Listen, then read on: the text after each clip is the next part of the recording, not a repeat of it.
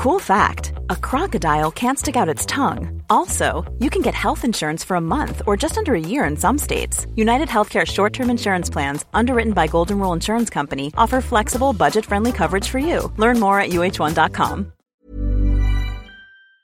Hello, and welcome to World Weekly from the Financial Times. I'm Gideon Rachman.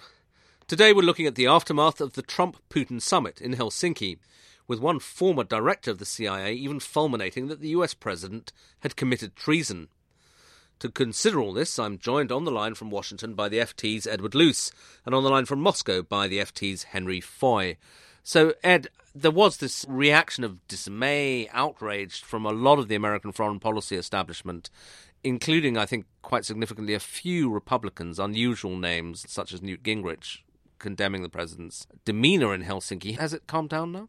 Well, Trump, as you know, the day after Helsinki, fairly unconvincingly tried to reverse the impression that he'd endorsed Putin's protestations of innocence of Russian interference in the American election of 2016 over Dan Coats, the director of national intelligence a Trump appointee who had said that very, very clearly it was the consensus of the American intelligence agencies that there had been Russian electoral sabotage and that it was ongoing, and that the state of play today was somewhat similar to the build up to 9 11 in terms of all the warning signals. And so Trump was clearly prompted by Republican outrage in some quarters, fairly muted compared to outrage in all other quarters to say actually he had misspoken and he had meant to use the word wouldn't instead of would. But then the following day, Wednesday, he, you know, reversed himself again. He was asked, was Russia continuing to interfere in America's electoral system? And he said no twice.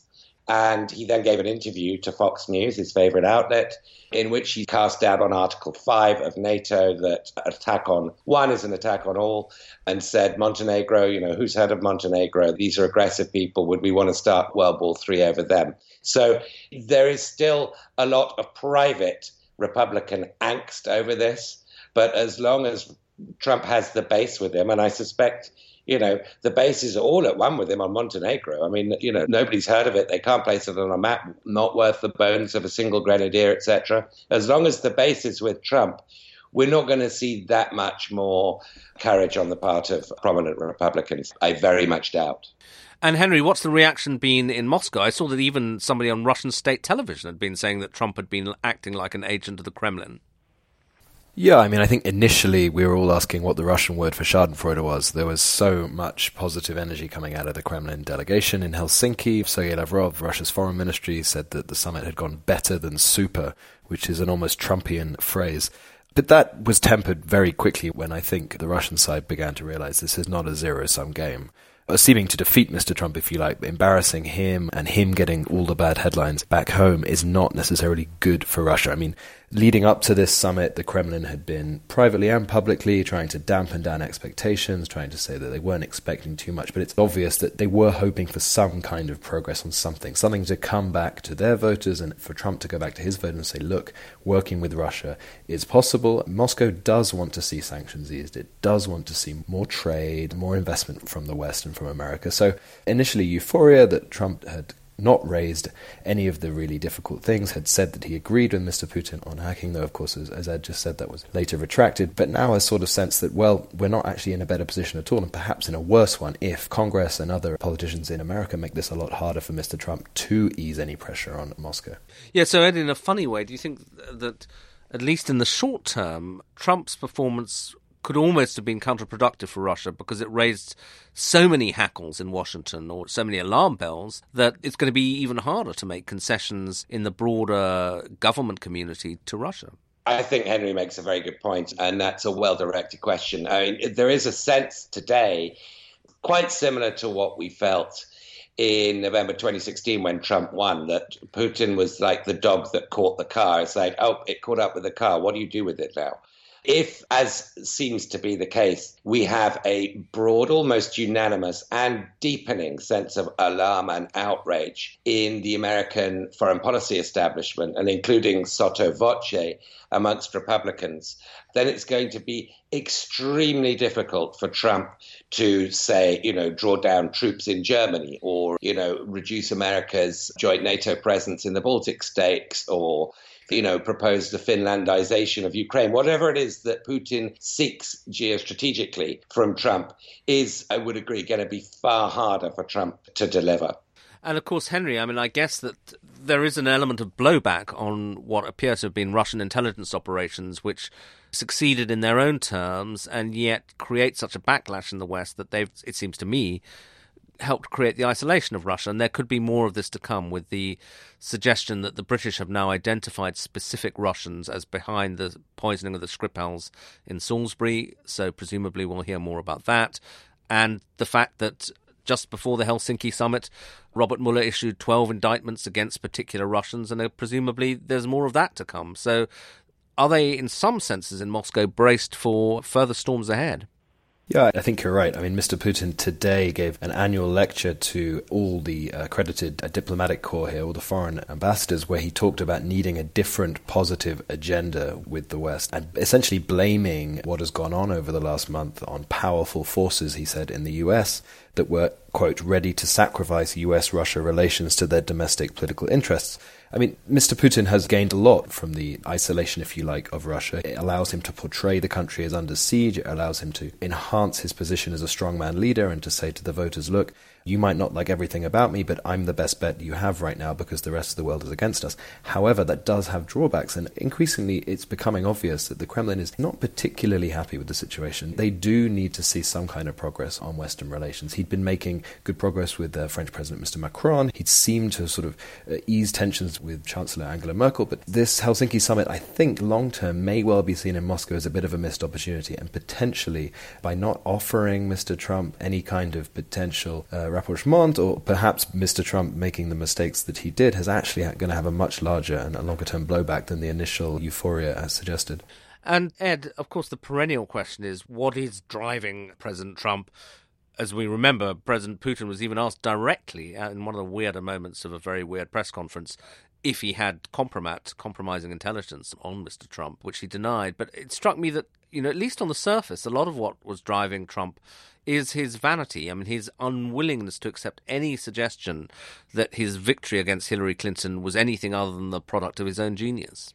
I think that's correct. That is the original sin the fact that he lost the popular vote and won the electoral college vote, and the suggestion that Russia was the difference between the two is something very deep and visceral and neuralgic within Trump. That said, I think it's quite extraordinary, and I have written about this today, the degree to which Trump's critics, which, you know, a vast and growing um, sea of humanity, are using terms such as treason and traitor about the American president since the joint appearance with Putin on Monday.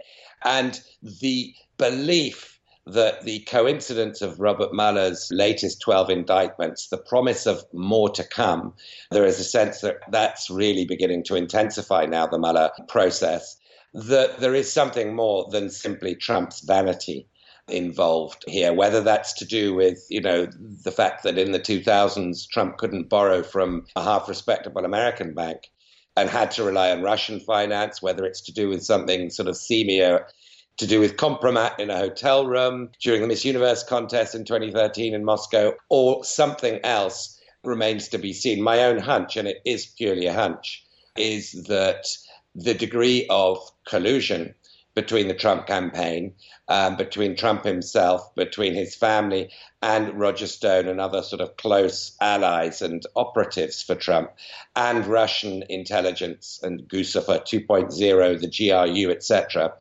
was so deep that Trump simply cannot afford to allow a crack of daylight there between him and Putin. He's in an all or nothing situation in which the word treason, I believe, is going to become quite a normal part of the everyday vocabulary. How long can this go on, though? It's like a sort of. Uh a reality TV show or a soap opera which just gets wound up and wound up, and one can't somehow believe in a way that we can live at this sort of fever pitch for another two and a half years. And then there, of course, there is a legal process that you refer to, the Mueller process. Is it going to reach some sort of climax, or should we just get used to this as political life as usual? Well, part of the answer is implied by your question. Robert Mueller is going to set the pace on some of this. But the other sort of key date to watch, which I think is the end of this perpetual loop that we're in is November, the midterm elections. What emboldens Trump is the fact that the Republican Party is not speaking out against him for the most part. And when they do, it's in a very sort of caveated terms. If in November the Republicans lose control of one or both chambers of Congress, particularly the House, that will change the incentive of Republican lawmakers. And you might then well see a lot more standing up to Trump. And by the same token, if they retain control of Congress in November, then it's kind of Trump on steroids, if you can imagine that. He will feel ultra vindicated by what would be a very unusual midterm result. First term presidents almost always see their party lose in their first midterm. If Trump bucks that trend, all bets are off. Well, that's a thought. But uh, let's end with you, Henry, in, in Moscow. And of course, President Putin has his own domestic politics. He's just come off the back of a triumphant World Cup, I think it's fair to say. He's had this apparent win in Helsinki. On the other hand, there is domestic rumbling over the increase in the age that people can retire, uh, pensions, and his popularity ratings were falling when we both last met in Moscow a couple of weeks ago. How easy do you think President Putin feels as he looks ahead to the rest of the year? You're right. I mean, uh, after the euphoria of the World Cup, after the ticker tape was all sort of swept away, you do have this feeling now. And you look at Mr. Putin's popularity rating and the various sort of semi independent and independent pollsters out there are pegging him at around just under 50%, which is much, much down from sort of his highs around 75%. And that's all essentially linked to this pension issue. He's been under a lot of pressure to finally get this pension. This is sort of around a decade's worth of work to try to push up the pension age and make these reforms that are necessary. You talk to people in the Kremlin. They say there are many, many more reform steps that will have to follow that. So Putin needed some kind of progress here. He was really looking for a positive outcome, you know, whether it was on New START, this is the nuclear weapons control regime that's going to run out essentially in two and a half years. And Mr. Putin was really hoping they could get something decided on that, something to announce on Syria, or something that him and Trump had agreed on. That would have given him a bit of impetus, I think, to say, not only am I belligerent, but I can also make deals with these people. So I think both presidents came out of Helsinki a little bit wounded and worried about where the future goes, no matter how much Mr. Putin is posturing about his power, if you like, and his strength. And he's still uh, as confident as ever. But there are definitely chinks in his armor as well. Okay, well, with that thought, we'll have to leave it there for now. Thanks very much indeed to Henry Foy in Moscow, to Edward Luce in Washington. That's it for this week. Until next week, goodbye. Here at Bellingcat, we get to the bottom of things. From a global crisis to an underreported event, we find the facts using publicly available tools and resources, uncovering what is hidden on and below the surface. We connect the dots using social media posts, satellite images, and public records, and empower others to do the same by sharing how we do it. The ability to do so is only made possible by our readers, supporters, and community members. Care to join us? Learn how at bellingcat.com.